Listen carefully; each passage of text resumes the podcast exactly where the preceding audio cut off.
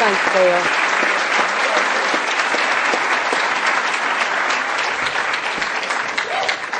Good morning.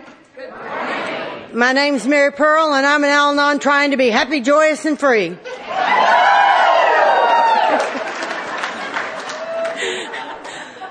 Oh, as you can see, the Rose City group is alive and well here today, and I'm a member in good standing of the Rose City uh, Al Anon family groups, and I'm very, very grateful for all of y'all showing up today. Thank you very much. Uh, I do want to guarantee you that uh, you will have time to pee before uh, Matt speaks tonight.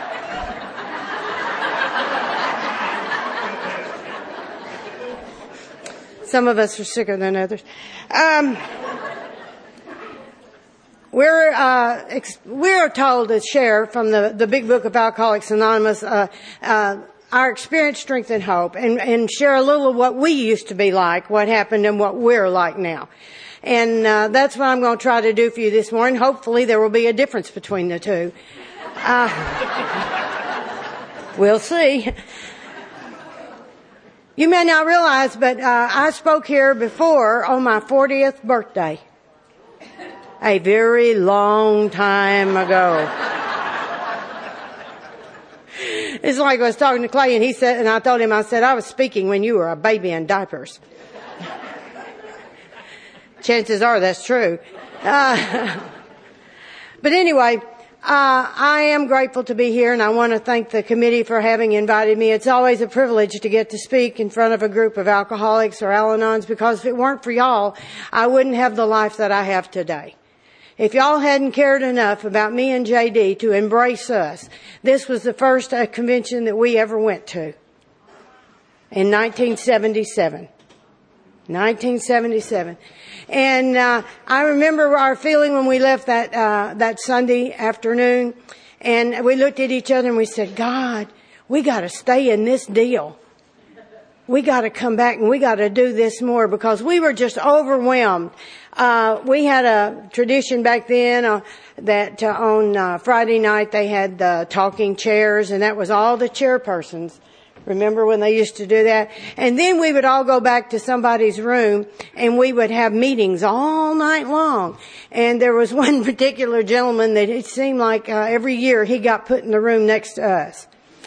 And he told me one night, he says, I have requested never to be in the room next to y'all. He said, do you ever sleep? And I thought, no. Not when you go to the convention, because you're so excited and you're meeting everybody and you're having such a good time. Who needs to sleep? Well, now I understand. I had Mary Pearl in the room next to me last night, and so. But I understand that exuberance and that feeling that we all had, and so that's that's that's no big deal. Um. To tell you a little bit about Mary Pearl, I was the youngest of four children. I'm a change of life baby, and I was a spoiled kid. I was the only one at home. And so I felt like I was an only child in a family of four. You know, there I was.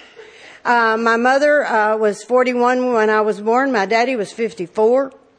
And so I was raised by old people in a world with older people.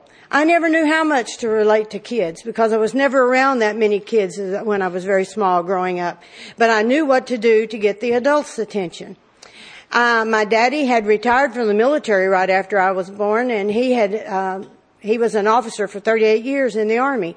And uh, he wanted to fish and hunt and raise bird dogs, and that's what he did, and I was right there with him, and I loved it. I was always a tomboy.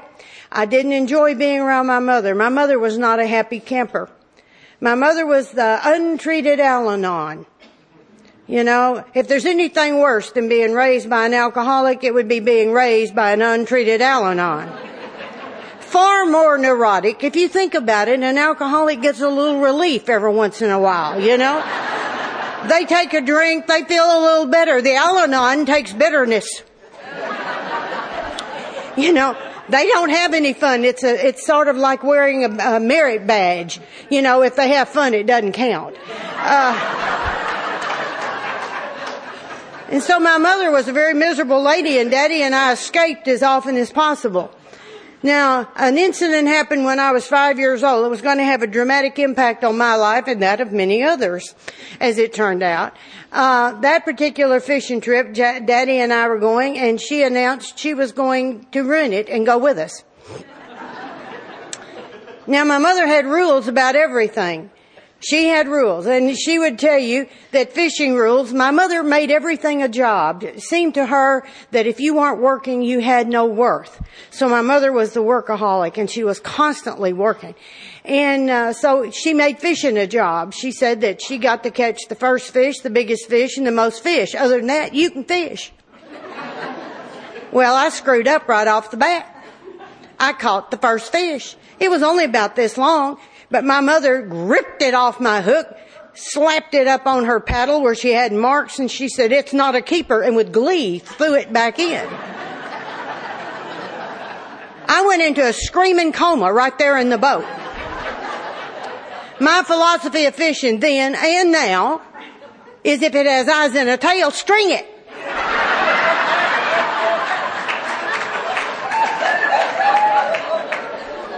And Daddy said to her, he said, honey, or said to me, he said, honey, come back here in the back end of the boat with me.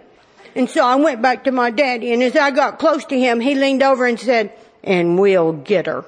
I didn't know what it meant, but intuitively I knew I was going to like it.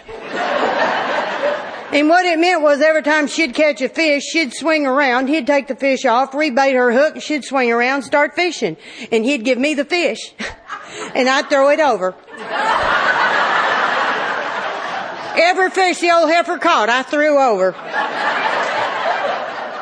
Now, Daddy's playing a joke on Mama, but the not little kid here, do you know what the little kid has realized this day?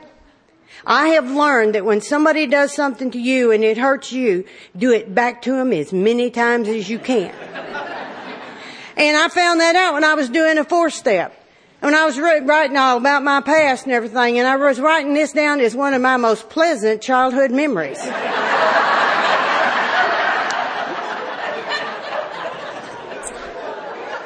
But revenge was to be a way of life for me, and it was okay. I mean, that was the standard. That was the standard. Well, my whole life changed on November the thirtieth of, nineteen, of um, nineteen fifty-four. I watched my daddy die of a heart attack that night, and uh, I was left with it. And uh, I called her the warden because I felt like I was in prison, and and uh, my whole my whole world changed at that point. And I knew that everything I had been told about God and life and everything was all a lie. Because if God loved me, why didn't He take her and leave me with my daddy? And so I lost any kind of spiritual connection at that point in my life at the age of twelve. And now I was going to do self-will run right until I got to y'all, and sometimes afterwards. You know, we don't get this overnight.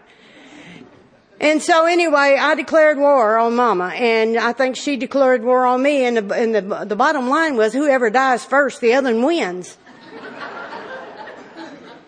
Now, I'm an overachiever. I'm a straight A student, and that's not good enough. I'm the straight A-plus student, you know. I've got to be better than everybody else so that I can feel equal to the kid who's making a C. I don't know why, but that's just the way it was. And I always felt different. I never felt like I completely fit. Now, I led a gang of people because my, my thing is you either lead or you don't go, because I can't afford to be at the mercy of someone else.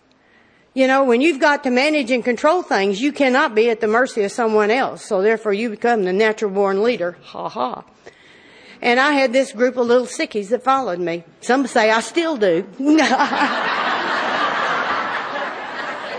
But it's not a little group, and they're not re- that really sick. But anyway, uh, in nineteen fifty-four, they did a wonderful thing for me. They built the... or rather little fifty-seven, I think it was. They built the Air Force Base out at Little Rock. Actually, it was in Jacksonville. And I read in the newspaper that they said that there was ten men for every one woman in the area. And I want my ten. And I want your ten and your ten and your ten. Is there ever too much of a good thing? No. If it feels good, do it to you. Die on the spot. You know? So as you can see at this point, I'm ready to drink, am I not? It just doesn't do for, for me what it did for a lot of y'all. But I had everything else in place. Everything else. The only thing I can see between me and an alcoholic is a difference is an allergy to alcohol. And then when they drink, I have an allergy to their drinking, you know. But anyway, this was going to be later on. Now, my mother's father, mother, two brothers and sister were drunks. My mother was the only one in her family that didn't drink. I think she needed one. I think maybe, and she was always afraid of that. She told me, she said, we carry the bad seed, so don't ever drink, because you see what happens. And her father was a very mean drunk, and she had many scars emotionally and physically from altercations with him until she was only thirteen years of old age when she ran away from home. And so therefore, I knew about alcohol, but I didn't know about alcohol. You know, it's real funny. You think you know, and you live in the disease of alcoholism, and you don't realize it is a disease, and it's alcoholism. Never becomes alcoholism. It's always ism, you know, and the family carries that ism as well. You don't have to drink it to get sick on it. And so I'm living proof of that. Okay, I uh, went out to that air base, and I went trolling. And uh, and sure enough, there's, there's sick ones everywhere, you know. And uh, I married this little old Yankee boy, and he never knew what hit him. You see, he said the magic words, I'll take you away from home. I would have gone with Satan himself if he'd have said, I'll take you away from home. Because I hated being there. I knew if I could get away from home, it was always, you ever notice how it was always going to be better over there? And when you get there, funny, isn't it? It's always better over there. And you know why? Because everywhere you go, there you are. And I didn't know that. You know, there's so much you don't know, but you think you know everything. And when you think you know everything, nobody can tell you anything. And so anyway, I married this little old Yankee boy, and he took me far away from home, which he promised. He took me to Newfoundland, courtesy of the Air Force. And uh, I looked at that, and I thought, Newfoundland, Newfoundland, where is Newfoundland? I got out the atlas to even find where it was, and I said, it's just this little dinky island off the coast of Canada, you know. And he said, well, that's where we're going, and it's called semi-remote. Well, God forbid you should ever go remote. I stepped off that airplane, I was in snow up to my butt. I had never seen anything like that before in my life. And I'm looking around, and there's some st- funny little strings in the backyard of our apartment. And I'm looking back there, and I said, what are those? He said, I don't have a clue. Come the thaw, those are your clotheslines. Average snowfall, two hundred ninety inches a year. I'm telling you, it was a... It was a shock for this kid. But more than anything else, I can tell you the one word that described Newfoundland to me was boring. I mean, how much snow can you watch fall? The wind blows, the power goes off. You know, I mean, it wasn't at all like I thought it was going to be in this foreign country, you know. It wasn't foreign enough. And... where did I find excitement? I found excitement in the clubs. And they had the Airmen's Club, and there was a couple of clubs down uh, on downtown, and then there was N C O Club, and the Officers Club, and I thought, oh my God, it's Mecca. And not only that, they had gambling machines in the clubs, and I mean, I'm underage, you know, this is wonderful, you know, I'm just having a big time. And I got to trolling in the clubs because I had this problem with memory. My husband played in the band, and while he played in the band, I worked the room. I'd forget I was married. Because, you see, my drug of choice is adrenaline. I'm addicted to excitement. If you don't have some, create some, for God's sake. And that's what I would do. You know, so anyway, while I was there, I started to work for the American Red Cross as the assistant field director for Newfoundland and Labrador. Now, you think Newfoundland's bad. Labrador is a world all of its own up there with the Eskimos. And uh, I was—I I call myself doing good. I really thought I was doing good, and but my thing has always been I have to push the envelope no matter where, what I'm doing. I have to push those rules. I don't go with rules very well, And they had rules like you can't take liquor off the base on the Queens Highway. And I would think, the hell I can't. And so they would have these little inspections at the front gate all the time. They'd pull your car over to make sure that you weren't carrying any booze. But you see, I learned something really good when I was in school, and it said if you act like you, you know what you're doing, you can get away with just about anything. And that's pretty much true. Because when the airmen, uh, the air police pulled me over that day, I had two giant sacks of booze in my car. And so the guy says, booze inspection. I said, just a minute. I picked up my sacks. I got out. I said, go right ahead.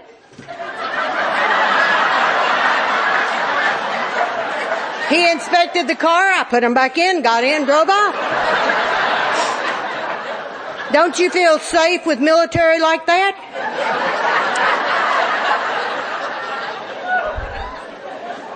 My husband and I weren't getting along too well, needless to say.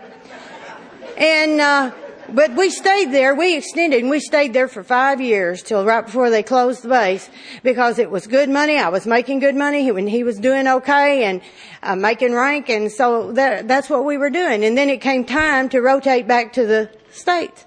And so I remember calling the guy in sack assignment section. Now, had I mentioned this to my husband? Absolutely not, because I'm in charge.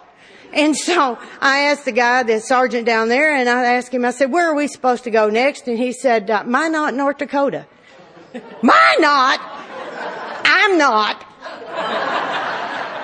I've been in ice and snow five years. I am not going to more ice and snow. That is not going to happen. He said, well, where do you want to go? I said, well, I want to go back to Little Rock Air Force Base. Don't you know it's going to be all better back there now? Don't you know it's going to be? It wouldn't be once I got there, but it was going to be. And he said, well, there's not an opening in your husband's career field. And I said, well, make one. I've always been a positive thinker. And he said, well, I can't do that. And I said, well, then change his career field. He said, I can do that. So a stroke of a pen, my husband, who was an aircraft mechanic, overnight became the head of a missile inspection team. He had never seen a missile. And we got sent back to Little Rock Air Force Base, you know. They were a little excited about that, too. Anyway, guess what? It wasn't working in Newfoundland. It ain't working in North Little Rock either. It's just not working, you know. And so uh, after, and a little, took them a couple of months, and they got that whole deal uh, straightened out. And they told him, oh, well, now you're going to go to Wichita, uh, Wichita, Kansas. I said, in the middle of the tornadoes? I don't think so. You know, I'm not going. And see, all I needed was just a little excuse, because I didn't want to be married. I did not want to be married to him, especially. You know? And the bottom line was, though, I wasn't ready to be self-supporting through my own contributions. Now, I may be sick, but I'm not stupid. So I convinced him with a little fast talking for slow thinking that he should go on, and at some point or another we might get back together again. I got him out of the house, and I put away all the stuff that was his, and I said, free, free, free. I was like, I was like Martin Luther King, free at last, free at last. Praise God, I'm free. But I'm bored. So I have to have a little excitement. Well, I noticed, you know, have you ever felt like that you were uh, a carrier? Because everywhere I go, there they are, you know. I feel like I carry that disease with me. And I noticed this guy across the street from me, and he would drink, and when he'd come home, he'd beat up his wife. Well, this is what my grandfather and my aunts and uncles always did, and so I was very familiar with that kind of behavior. And so it, it wasn't a big deal to me, but it was a big deal to the girl that was getting beat up. And she was pregnant. And so he came home one night and he beat her up, and she went into labor, and she came over to my house and she asked me if I'd take her to the hospital. And I told her sure, and I went back over to her house, and I walked in, and there he was laying on that bed, passed out with a little smirk on his face.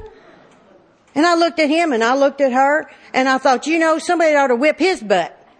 And here's where I had a spiritual awakening. I am somebody. So I tied him up in his bed sheet, I took a slat out of the bed, and I beat the fool out of him.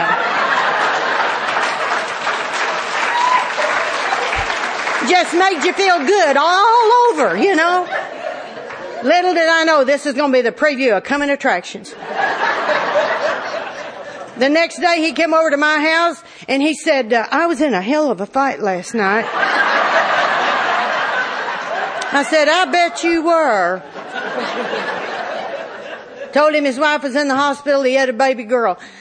On the other side of me, there was this guy, and the doctor told Freeman, you are an alcoholic. You will have to quit drinking. Freeman quit drinking. That was it. No A A, no nothing. Freeman quit drinking. Now we get to see what irritable, restless, and discontent looks like next door. Because I'm always looking out. I'm always watching. And so I was a night person. Always have been a night person. And so I would get home around six, seven in the morning. And uh, he had a garden. And he wanted to till his garden at eight in the morning. This is not acceptable. This makes noise. This disturbs me. So I went out and I told him. He told me to shut my mouth and get my fat butt back in the house. He didn't know about Mama and the fish.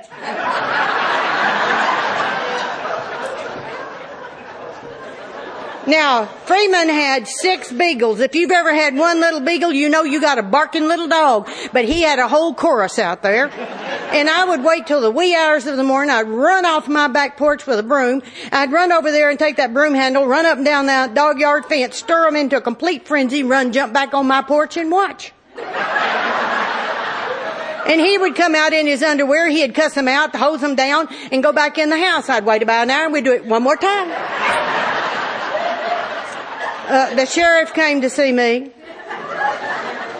Have you ever noticed how law enforcement people are really, they they just don't understand when you're trying to explain things.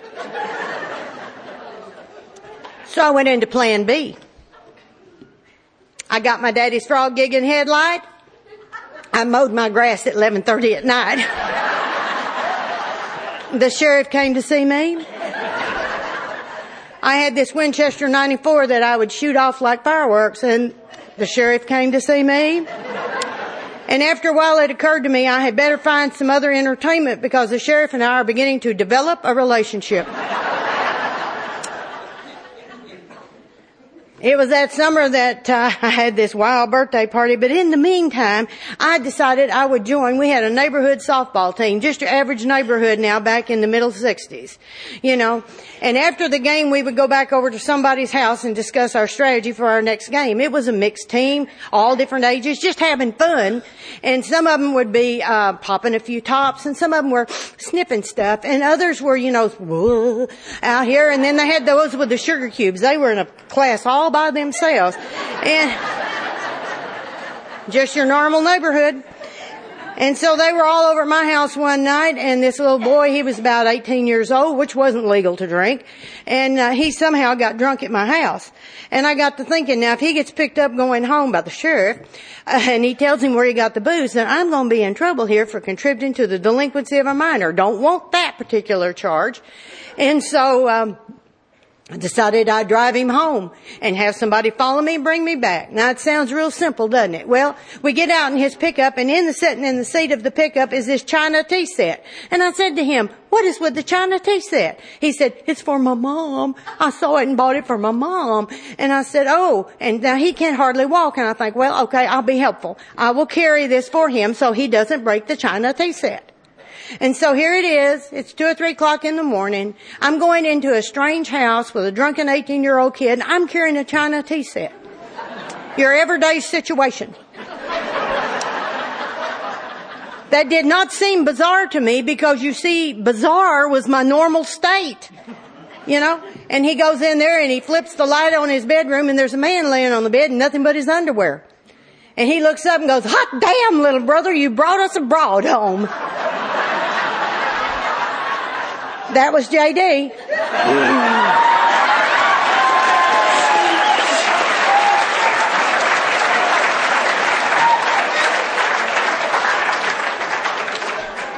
Now, that doesn't seem like a strange way to meet your husband to me.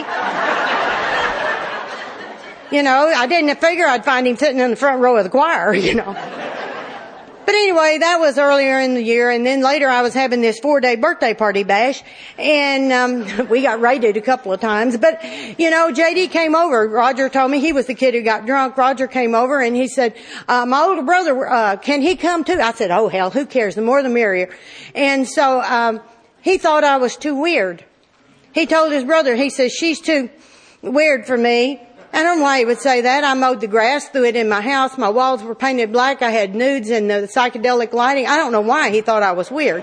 I had long black hair parted in the middle, sort of like Cher used to wear hers, you know, and I was doing Vampira at the time. And I don't know why he thought I was weird.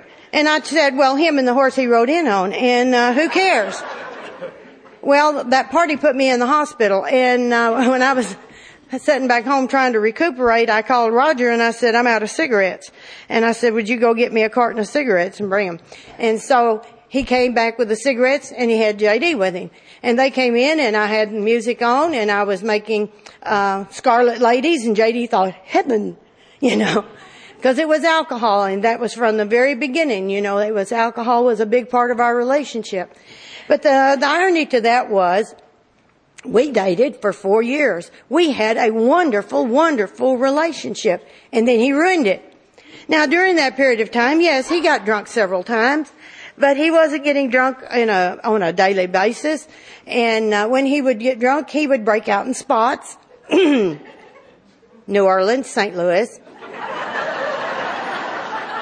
He would just not show up, you know, for days at a time, and then come back and act like he'd been gone for fifteen minutes. It was amazing, you know. And after an hour, I would be assured that he had not been gone that long, you know. He was doing that fast talking for slow thinking stuff on me. And then he ruined it, though. He said, uh, I love you, and I want to, uh, let's get married. Oops. You see, there's a time to tell stuff. And if you go past the time to tell stuff, there's not a good time to tell stuff.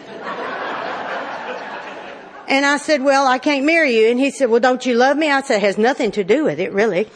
And he said, well, what do you mean? I said, well, I'm married. He said, you're married? I said, I forgot, I forgot. Out of sight, out of mind, I forgot. He said, where's your husband? I said, oh, I think he's in Vietnam or something. Maybe he'll get killed. You know. Then I'd get the, the big check and everything and still get back, you know, I mean. I'm still thinking along that line. And uh, and so anyway, the amazing thing to me is he still wants to marry me. Does that tell you how sick he is? Why would you marry somebody who can't remember they're married? You know. A match made in heaven. Our best friends gave us six weeks. And by the grace of God, come November, it'll be forty-one years.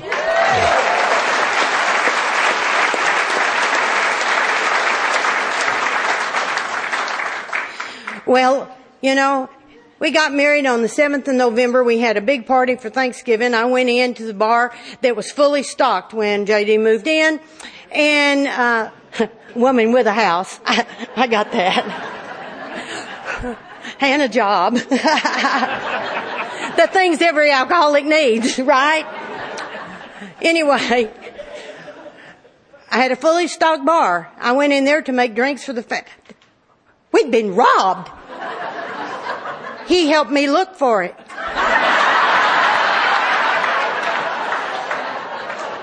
Now, we had a German shepherd and a poodle. They don't drink.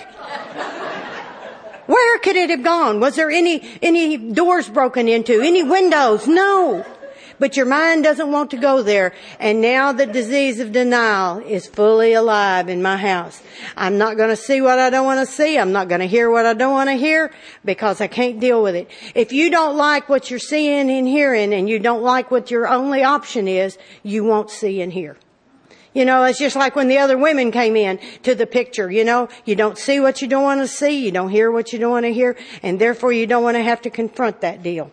And so you begin, your world begins to get smaller and smaller. The disease of alcoholism is alive and well in our home. And then it became very imperative to me that he needed to be taught how to drink.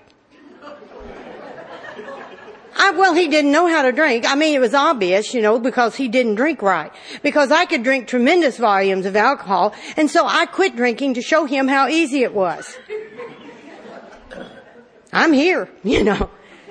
He's still drinking, and I don't understand that. And so I began to try to do all the things that we do in the sickness uh, from the Al Anon standpoint. You try to reason with them. You tell them in three thousand different ways the same thing. Trying to find the one that's going to register in the little brain now. And violence enters our home. Because now we have a relationship of a mother and a bad child. And so I would tell him what he could do, when he couldn't do it, what he could do, when, where, and how. And then he would go ahead and do his thing. That was unacceptable. He'd come home, and the war would ensue, and then I would have to put him out of my misery.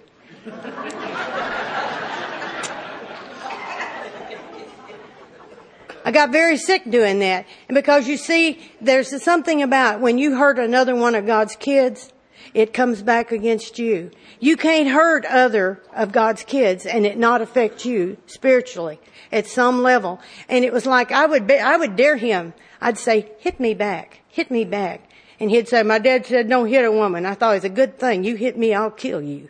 You know. But I wanted him to, because if he did, then it would make me feel that what I had done was okay. And so what he would do, he would go out and get drunk, which I told him not to do, but he came home, took his whipping, and he felt everything was okay now. And so we did that one day at a time. Thing about it is, J D's drinking began to get closer and closer together and longer and longer and longer, and then he began to go to the jails. And the thing about it is, when he gets drunk to a certain point, he gets a big mouth on him, and he would have to tell the police all about their parentage.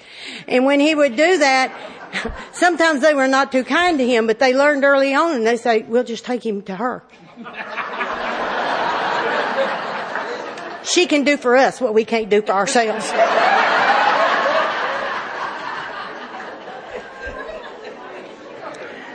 And after a while, you know, you just get to the point where you just, you can't function anymore.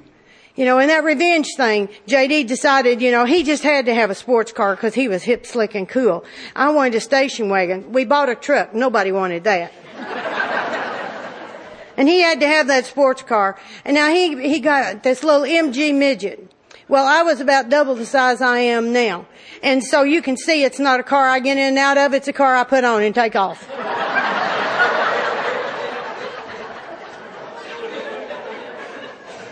And so I had this girlfriend who was very large as well, and I told him, I said, okay, now I'm going to the grocery store tomorrow, but be sure and leave me the pickup. And instead, he thought, wouldn't it be funny to see both them getting in, it'd be like at the circus, getting all that out of that.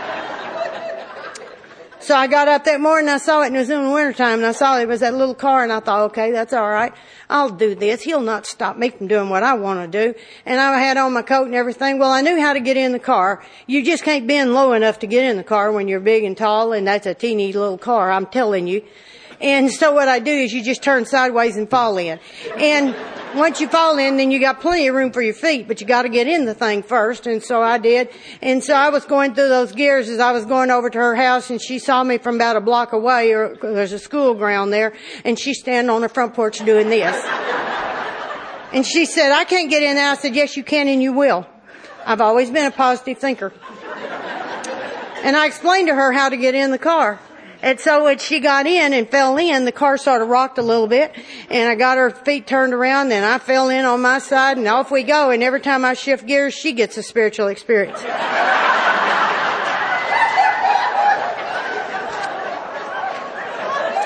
Well, we get up to the grocery store parking lot, and I pull in, you know, now getting out is hard. If you think getting in something, getting out's worse. I never fell out of that car that I didn't get my feet hung in the steering wheel. I don't know how, but I did my normal thing, got my feet hung in the wheel, crawled out of the car, walked around. I told her, I said, come on. She said, I can't. I said, what do you mean you can't? She said, I'm stuck. I said, stuck? And she said, yeah. She said, my bucket's stuck in this. And I said, holy God, you're way over the bucket. What are you talking about? And so anyway, I had one foot on the door and one foot down here, and I'm jerking on her. You know, I'm going to get her out.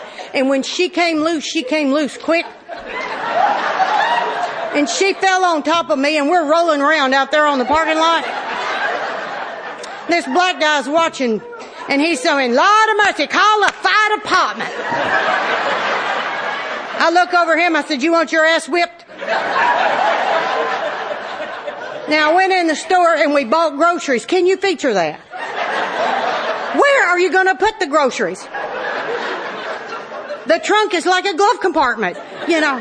So we had stuff all in the floor, behind the seats. We had it all over. And we got all back in the car and started down, and we broke the axle. Now,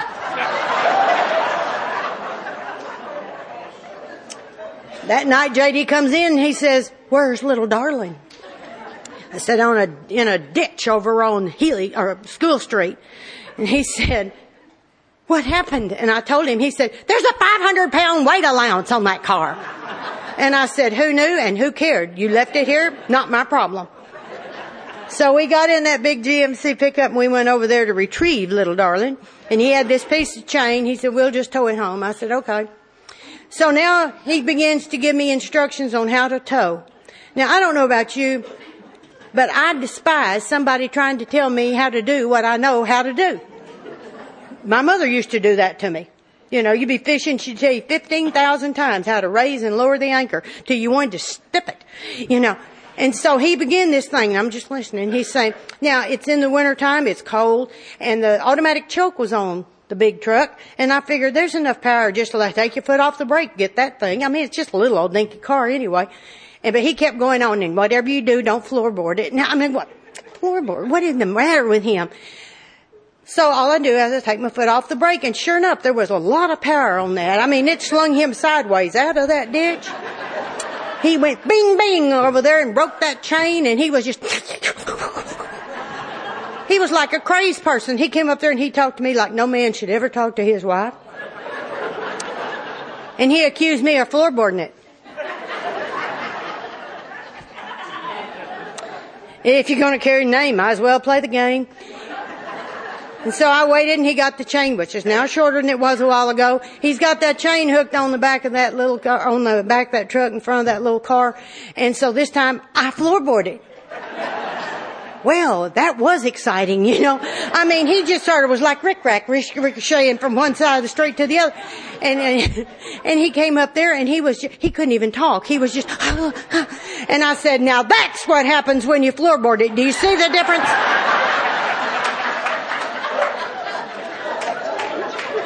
The chain is now four foot long. He said, if you stop fast, I'm going to go up under the truck.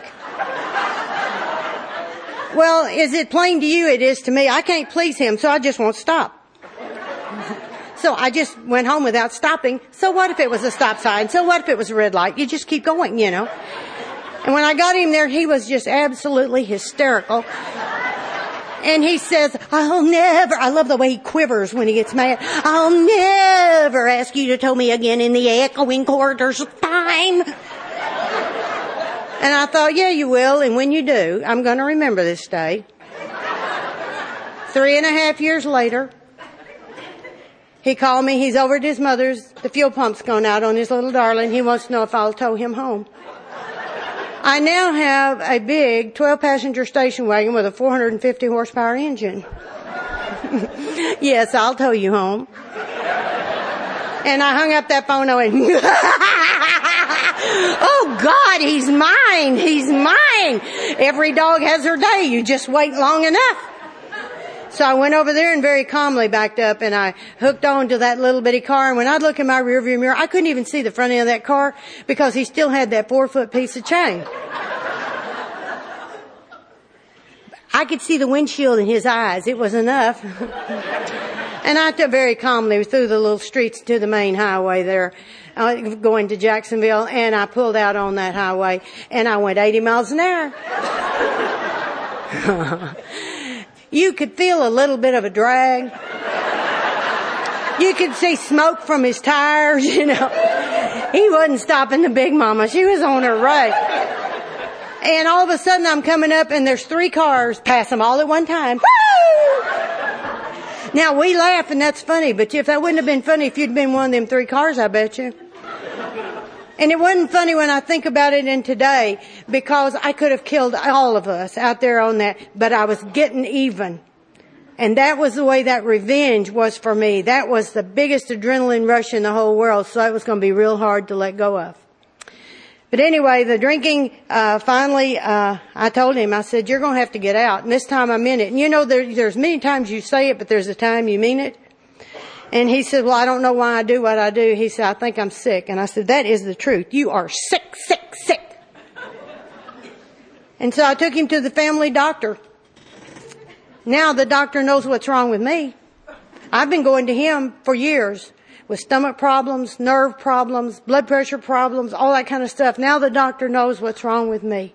And he tells J D, he said, you know, we in the medical profession, we don't do much for alcoholics. He says, but there is a group of people called Alcoholics Anonymous, and they seem to help people like you more than we can. And J D said, I'm not an alcoholic. And I said, that's right, he's not. You see, we didn't know what alcoholism was. And J D said, I know I've got some friends who are taking this little drug called Anabuse. And if I had just a little help, I know I could, I could do that deal. And so he left the doctor's office with the prescription. Actually, I had the prescription because I can't trust him. And uh, what I heard the doctor say was, if you give him this pill every day, he can't drink. That is not what the doctor said, but I heard what I wanted to hear. And so now we go into the year of the dry drunk. Now, J D's not getting any treatment for alcoholism. Mary Pearl's not getting any treatment for the family disease of alcoholism either. And this is where I became the sickest. J D was irritable, restless, discontent. I was lethal. We could not, we could not discuss anything. We couldn't sit down. We couldn't be in the same room together five minutes if we were not at one another. We were miserable. He would, I would say to him, what do you want for supper? And he would say anything. And I'd say, you want fried chicken? He'd say, no, I don't want fried chicken. I'd say, what do you want? Anything. And I'd say, well, you want some spaghetti? No, I don't want spaghetti. You make the world's worst spaghetti. It's a matter of fact. And I'd say, well, good. And then I'd fix something and he'd look at it and say, you don't expect me to eat that, do you? And I'd say, well, you have a choice. You can eat it or you can wear it. Sometimes he ate it. Sometimes he wore it.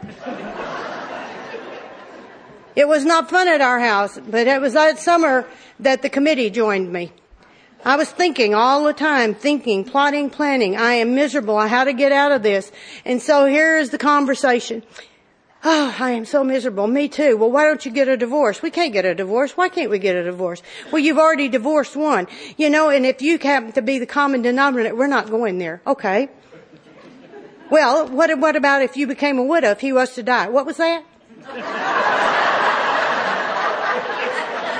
That sounds good. And so, tell me more. And so we began to think about that. And I thought, oh, yeah, man, I, I want to take an ice pick, stab him in the neck, and watch him drip. And then I said, well, why don't we buy, uh, you know, right back over him with the car and just squish him up in the tread. Make a note, buy new tires. I began to feel better. That was light at the end of the tunnel for me.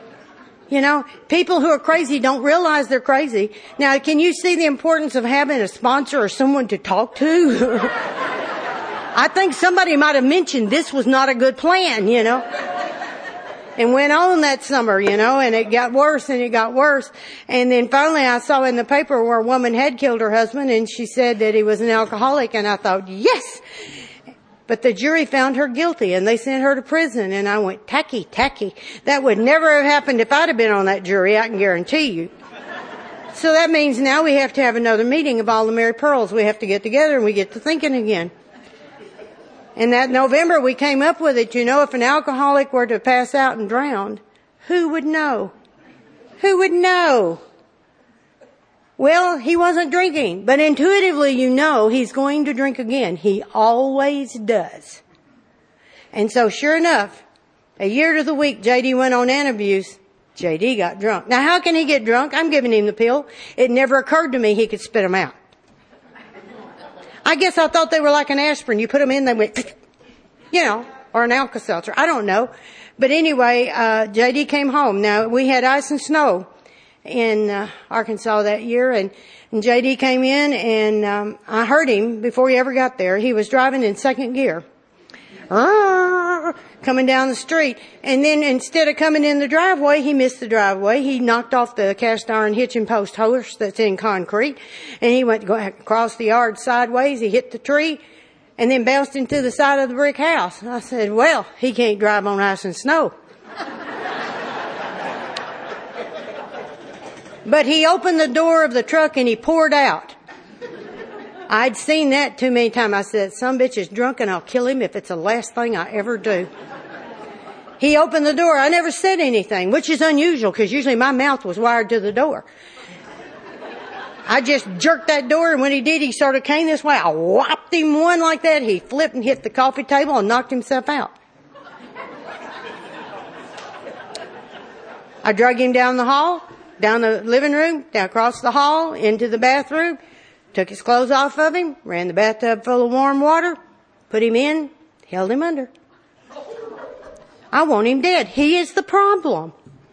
He's the problem. And then the voice comes in my head, which is not a committee member. And it says, you can't do this. Look at what you're doing. And I picked him up by the hair of the head and I said, the hell I can't. And put him back down. And he's there in the tub and the voice came back and said, do you not realize this is murder? Premeditated murder?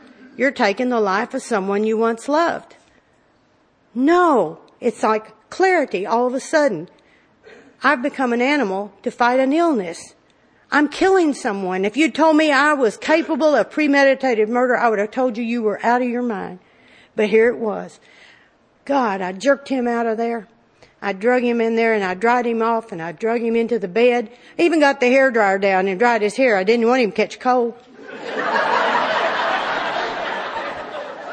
And thank God I had worked for the Red Cross because I could resuscitate him. See, God always gives you what you need.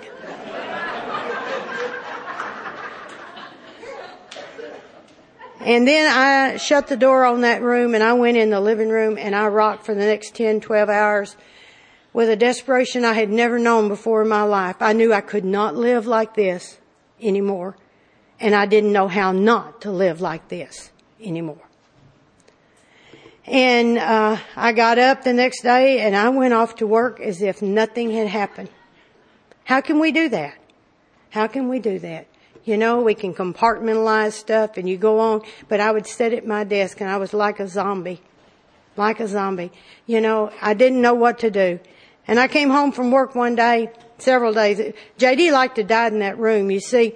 He would beg for help and scream and holler and everything, but I had seen him go through D Ts before, and so it never occurred to me that he might be in real trouble. But he knocked a hemorrhage to death in that room. J D had alcoholic poisoning. So it's only by the grace of a merciful God that he's alive and I'm not in prison somewhere. You know, it wasn't, I mean, he had drank too much in a short period of time and his body had lost the ability to pass out. And so he had really overdosed with the alcohol. And uh, anyway, I came in and he told me, he said, um, I need to call that number. I've been trying to call it all day long. And I said, what number? He said, that Alcoholics Anonymous number. You see, the doctor had given us the phone number for a central office. And so I made that call, and there was a lady that answered, and she used to be a chairman of this convention. Her name was Mary Pearl. She's in that big meeting, and she said, there's a meeting in one hour's time, six blocks away from where you live. And I said, really? And she said, yes, that Little Rock building. I said, I know that Little Rock building. It was built by my grandfather who died of alcoholism. And so I took J D over there for his first meeting, and thank God there was an old guy there, believed in old-timey A A, and he, he signed himself as J D's sponsor. The minute he walked in that door, he said, boy, I'm going to sponsor you. I was not thrilled. He looked worse than Grandpa when we buried him.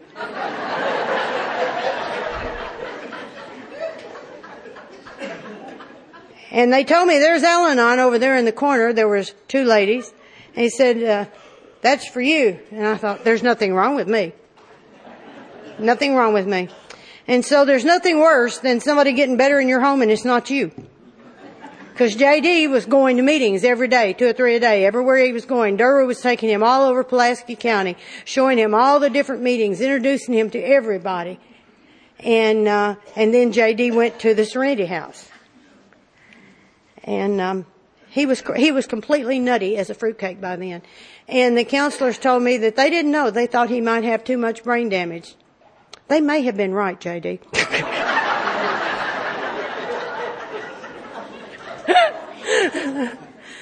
But anyway, uh, finally one night, uh, he uh, and this sponsor of his didn't come back after the meeting. And I knew they were both out drunk. and instead they had been on a twelve-step call. But during that period of time, the Al Anons, those two Al Anons, were sending pamphlets by way of J D to my home.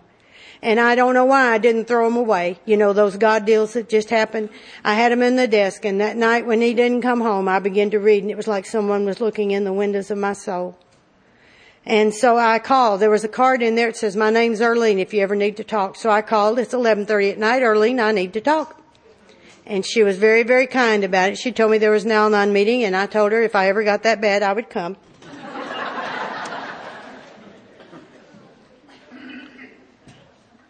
J D got sober, and J D got fired. And I said, like, well, wasn't that a wonderful thing? You know, but I know it was. You see, J D had asked God to keep him sober, and so he could drink on the job. So God removed him from his playground and his playmates so that he could have a chance. But that was what also pushed me over the edge, because I was so into material things that all of a sudden my material things were threatened. And that scared me enough. So I went to one of those meetings. And I wanted to know, how do you keep an alcoholic sober? And how do you manage when there's nothing left to manage? And they told me, we don't know. And I wept. You know, I mean, I've come to you people, for God's sake. But then they began to share with me. That's one thing that we can do. They share. And, you know, I could relate to them. And I kept coming back. And I asked myself later, why did I keep going back to those meetings? Because for that one hour, I felt safe. For that one hour, I felt like maybe somebody cared when I didn't really care myself. I could, how could anyone else like me or love me? I didn't. And if you knew me, you wouldn't love me either. And so I was so afraid for a very long time to really be who I was. So I just went until one night there was a little old lady, and she was from uh over in Oklahoma. And she and her husband, he had been sober since the first one hundred. And, and he would come to the meetings, and um she would say, you know, we lived in this apartment, and I'd stretch this string across the top step and hope he'd fall and break his damn neck. And I thought, I love her.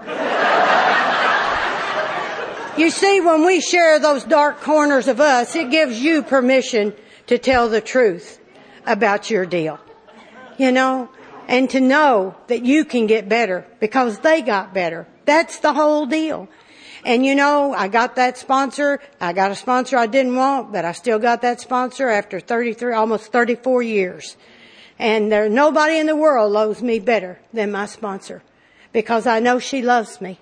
Even knowing all that crap, she loves me. Where do you ever find people like that, you know? It's my family of choice. I only have one living relative left, and that's my sister, you know. And she's in a nursing home, because forty-five years to the day I watched my daddy die, I watched my sister die in the front seat of my car with me. And she had kidney failure, and it threw her heart in a bad rhythm, and it stopped. And they brought her back after twelve minutes. And they did not bring back my sister. And it's been a very difficult eleven years being having to have the responsibility of taking care of someone. You know, we think we want to handle everything and manage and control. Well, when that's your job, it's a whole different ball of wax, people. A very different one. But anyway, I kept coming to those meetings and doing what my sponsor said and working the steps in my life. And uh, it was amazing to me how my thinking began to change, my reactions began to change. And not only that, here was the woman who could never have any children. And all of a sudden, I began to have children of the Spirit. Those children that they would come and ask me, would you sponsor me? You know, I wasn't anyone that was going to be able to deal with the little kids, even to, you know, like yesterday, one of them tried to assassinate me twice out here in the hall. Get a hold of your children. But the bottom line was, I've got my kids, and a bunch of my kids and my grandkids and my great grandkids and my great great grandkids are here today. And I'm very, very grateful. The worst relationship in my life was that with my mother. It wasn't with J D, you know. And we found out after about five years of him being sober and me working Al-Anon that if we'd used those traditions in our home, our relationship might have a chance of getting better. And over the years by doing that, like I say, you don't think we've been together for forty-one years and hadn't had some good time, you know. And I tell you, J D said to me when he asked me to marry him, he said, come grow, grow old with me. Well, here about ten years ago, I looked at him and said, what next? But these have been the sweetest years of our life. These are the things that you don't, you got to have more going for you than just sex, people. If you're going to be there for the long haul, you got to have more than just sex.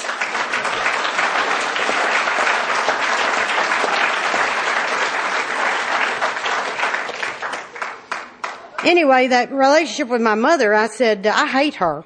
And, uh, and you know, that was the first time I'd ever said it out loud was in an Al Anon meeting. I said, I hate my mother. And several of them said, yeah. Because, you know, when I was growing up, it wasn't socially acceptable to say you hated your mother. Because that made you a bad person. Well, you know, nowadays everybody does, I hate my mother. You know, it's not a big deal. But it's just like, you know, everybody, you know, used to when I was growing up, you had to be married to get pregnant. Oh, well, forget that. Times have changed.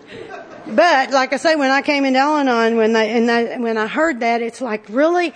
And it's like a lot of people have had. But when you become ready, when the student is ready, the teachers will appear. And there was this girl came down from Missouri to visit our group. And her name was Betty. And she said, I've worked through a lot of problems with my mother. And she said, I'd be glad to share with you. And the first thing she told me to do pissed me off. I didn't want to do it. You see, I wanted my mother to change and be the way I wanted my mother to be. And she said, no, you have to accept your mother just like she is. Because if she could be any different, she would have been different. She doesn't have a program like you to teach her how to change. Well, we can do something with that. She said, no, we're going to leave her alone and we're going to work on you. And you have to accept her like she is. And so going over the bridge that night, we had met at one twenty and a half that night, and going over the bridge into the, from the Little Rock to North Little Rock, over the freeway bridge, I said, God, be my mama. I'm giving her to you, and I'm going to ask you to provide for me the mother that I've always wanted because I can't get it from her. And God told me, your sister's been your mother. My older sister, Dorothy, who was sixteen years old when I was born, had been the kind of mother I had always wanted because she was kind and loving and generous and very forgiving and all of those things. And she never made fun of me. Mother did and all those things. And I realized my sister had been that kind of mother I wanted all my life, and I never gave her credit for it because, see, I was looking at somebody else to do it. Not finding it over there, it wasn't there. See, God always has what you need if you're looking for it and not putting boundaries on how God gets it to you. Don't put God in a box.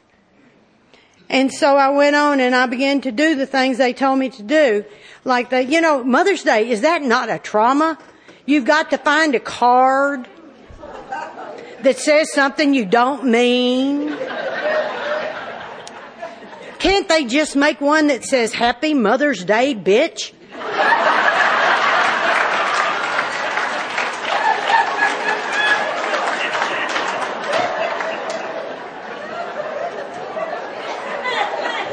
The last card that I had sent her before I started working on this, it says, the longer you bitch, the longer God lets you live.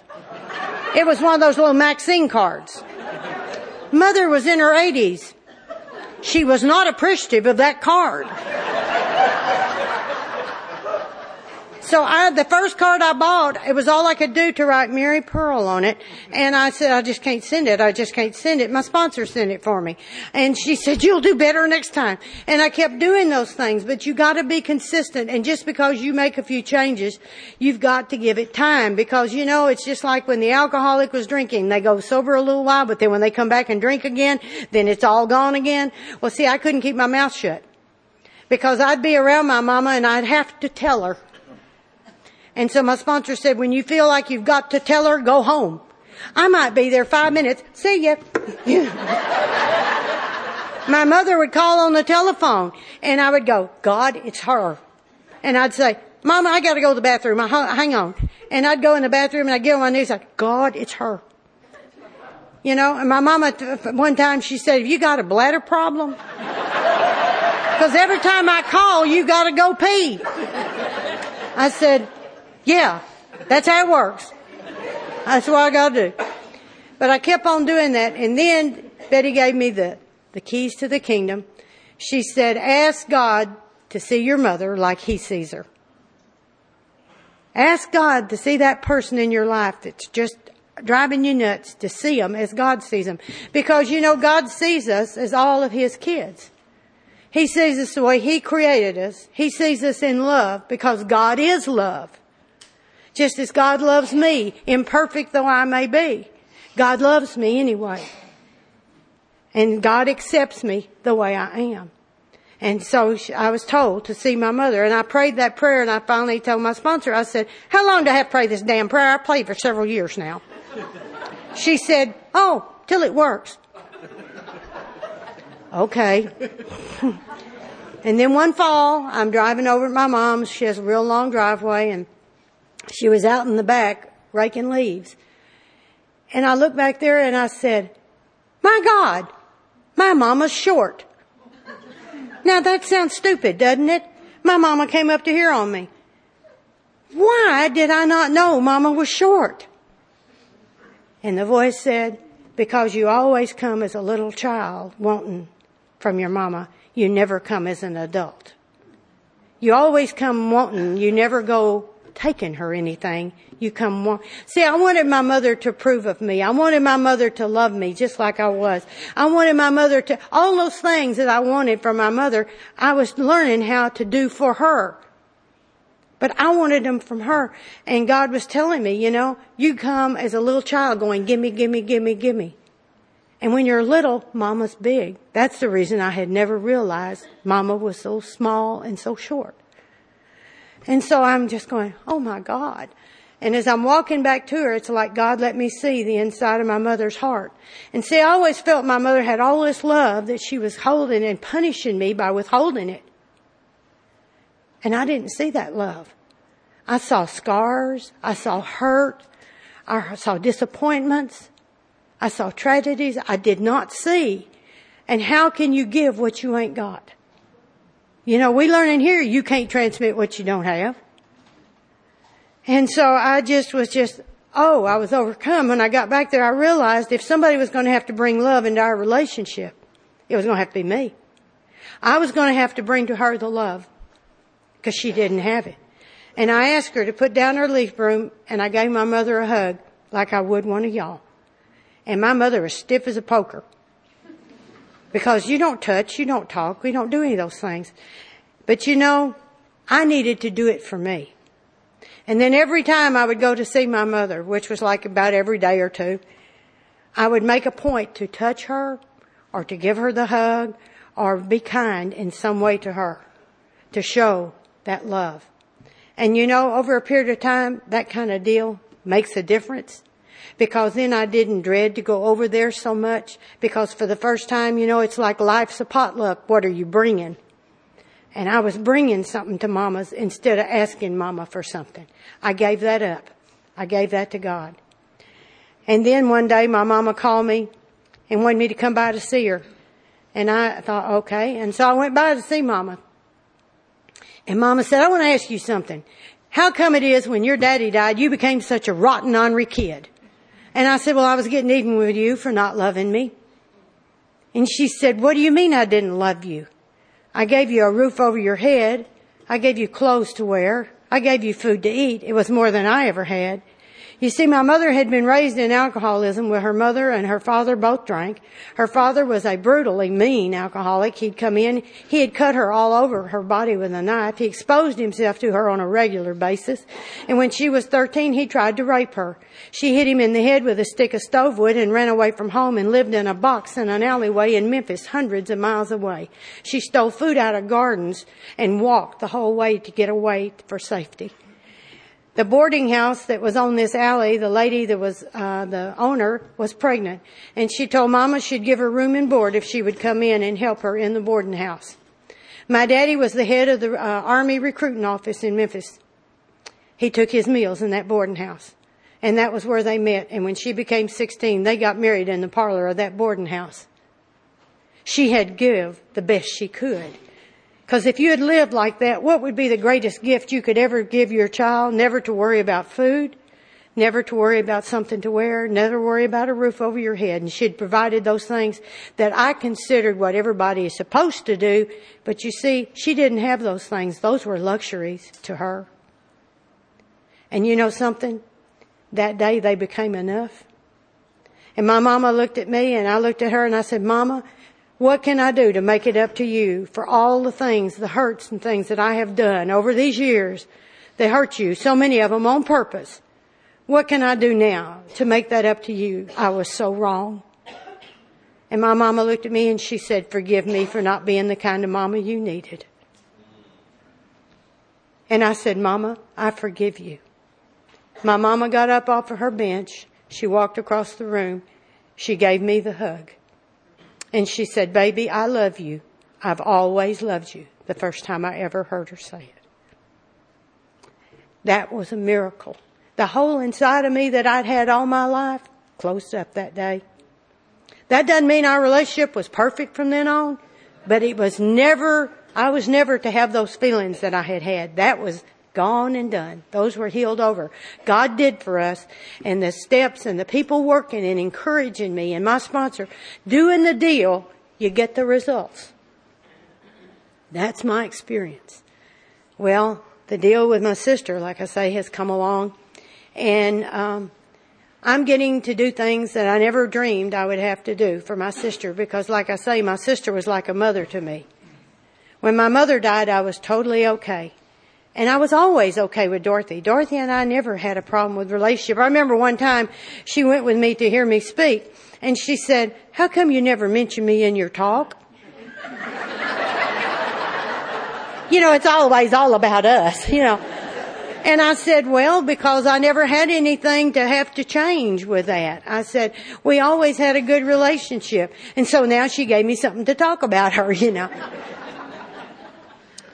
And it's been very difficult. It's been a difficult thing uh, to deal with it. But you know, God gives you what you need. And I have had a very, very difficult year this year in uh, the nursing home that Dorothy was in. Uh, it used to be the best one in the state. It is not anymore. And uh, the care she's been getting there hasn't been very good. And I've had to constantly, it's been like a, a complete nightmare. I get a call every day or two with some other tragedy. And... Uh, But God sent an angel in my group. And he is offered, he's a nurse practitioner, and he is offered to help me deal with my sister. And I'll be forever grateful for that. It's because of that I can be here today and not have to worry if they're going to call me to come down there and she's being rushed to the hospital or whatever for something. And, uh, So, you know, the thing about it is, just because you're in the program doesn't mean you're bulletproof. Life is going to continue to happen. But if I didn't have my home group, and if I didn't have my sponsor in these twelve steps and a power greater than myself, I could not do the deal I'm doing today. And that's a fact. I have been so blessed. Uh, God knew that in two thousand I was going to have to go back to work. And uh, a girl that I had told her I would help her while one of her employee was out sick, Uh, she called me and she said, would you like to go to work for me? Because I was wondering who was going to want an old broad, you know. Not one of those little cutesies, you know. Hello. You know. Instead of law firm, Miss Thompson, you know. And uh, I celebrated my tenth year with her the first of this month. And the, the irony to this is on my fortieth birthday, like I say, I spoke right here. But my health is declining. I have arthritis very badly, and it's getting very, very painful to stand and talk for long periods of time or sit or do anything for long periods of time. Sorry, J D Uh,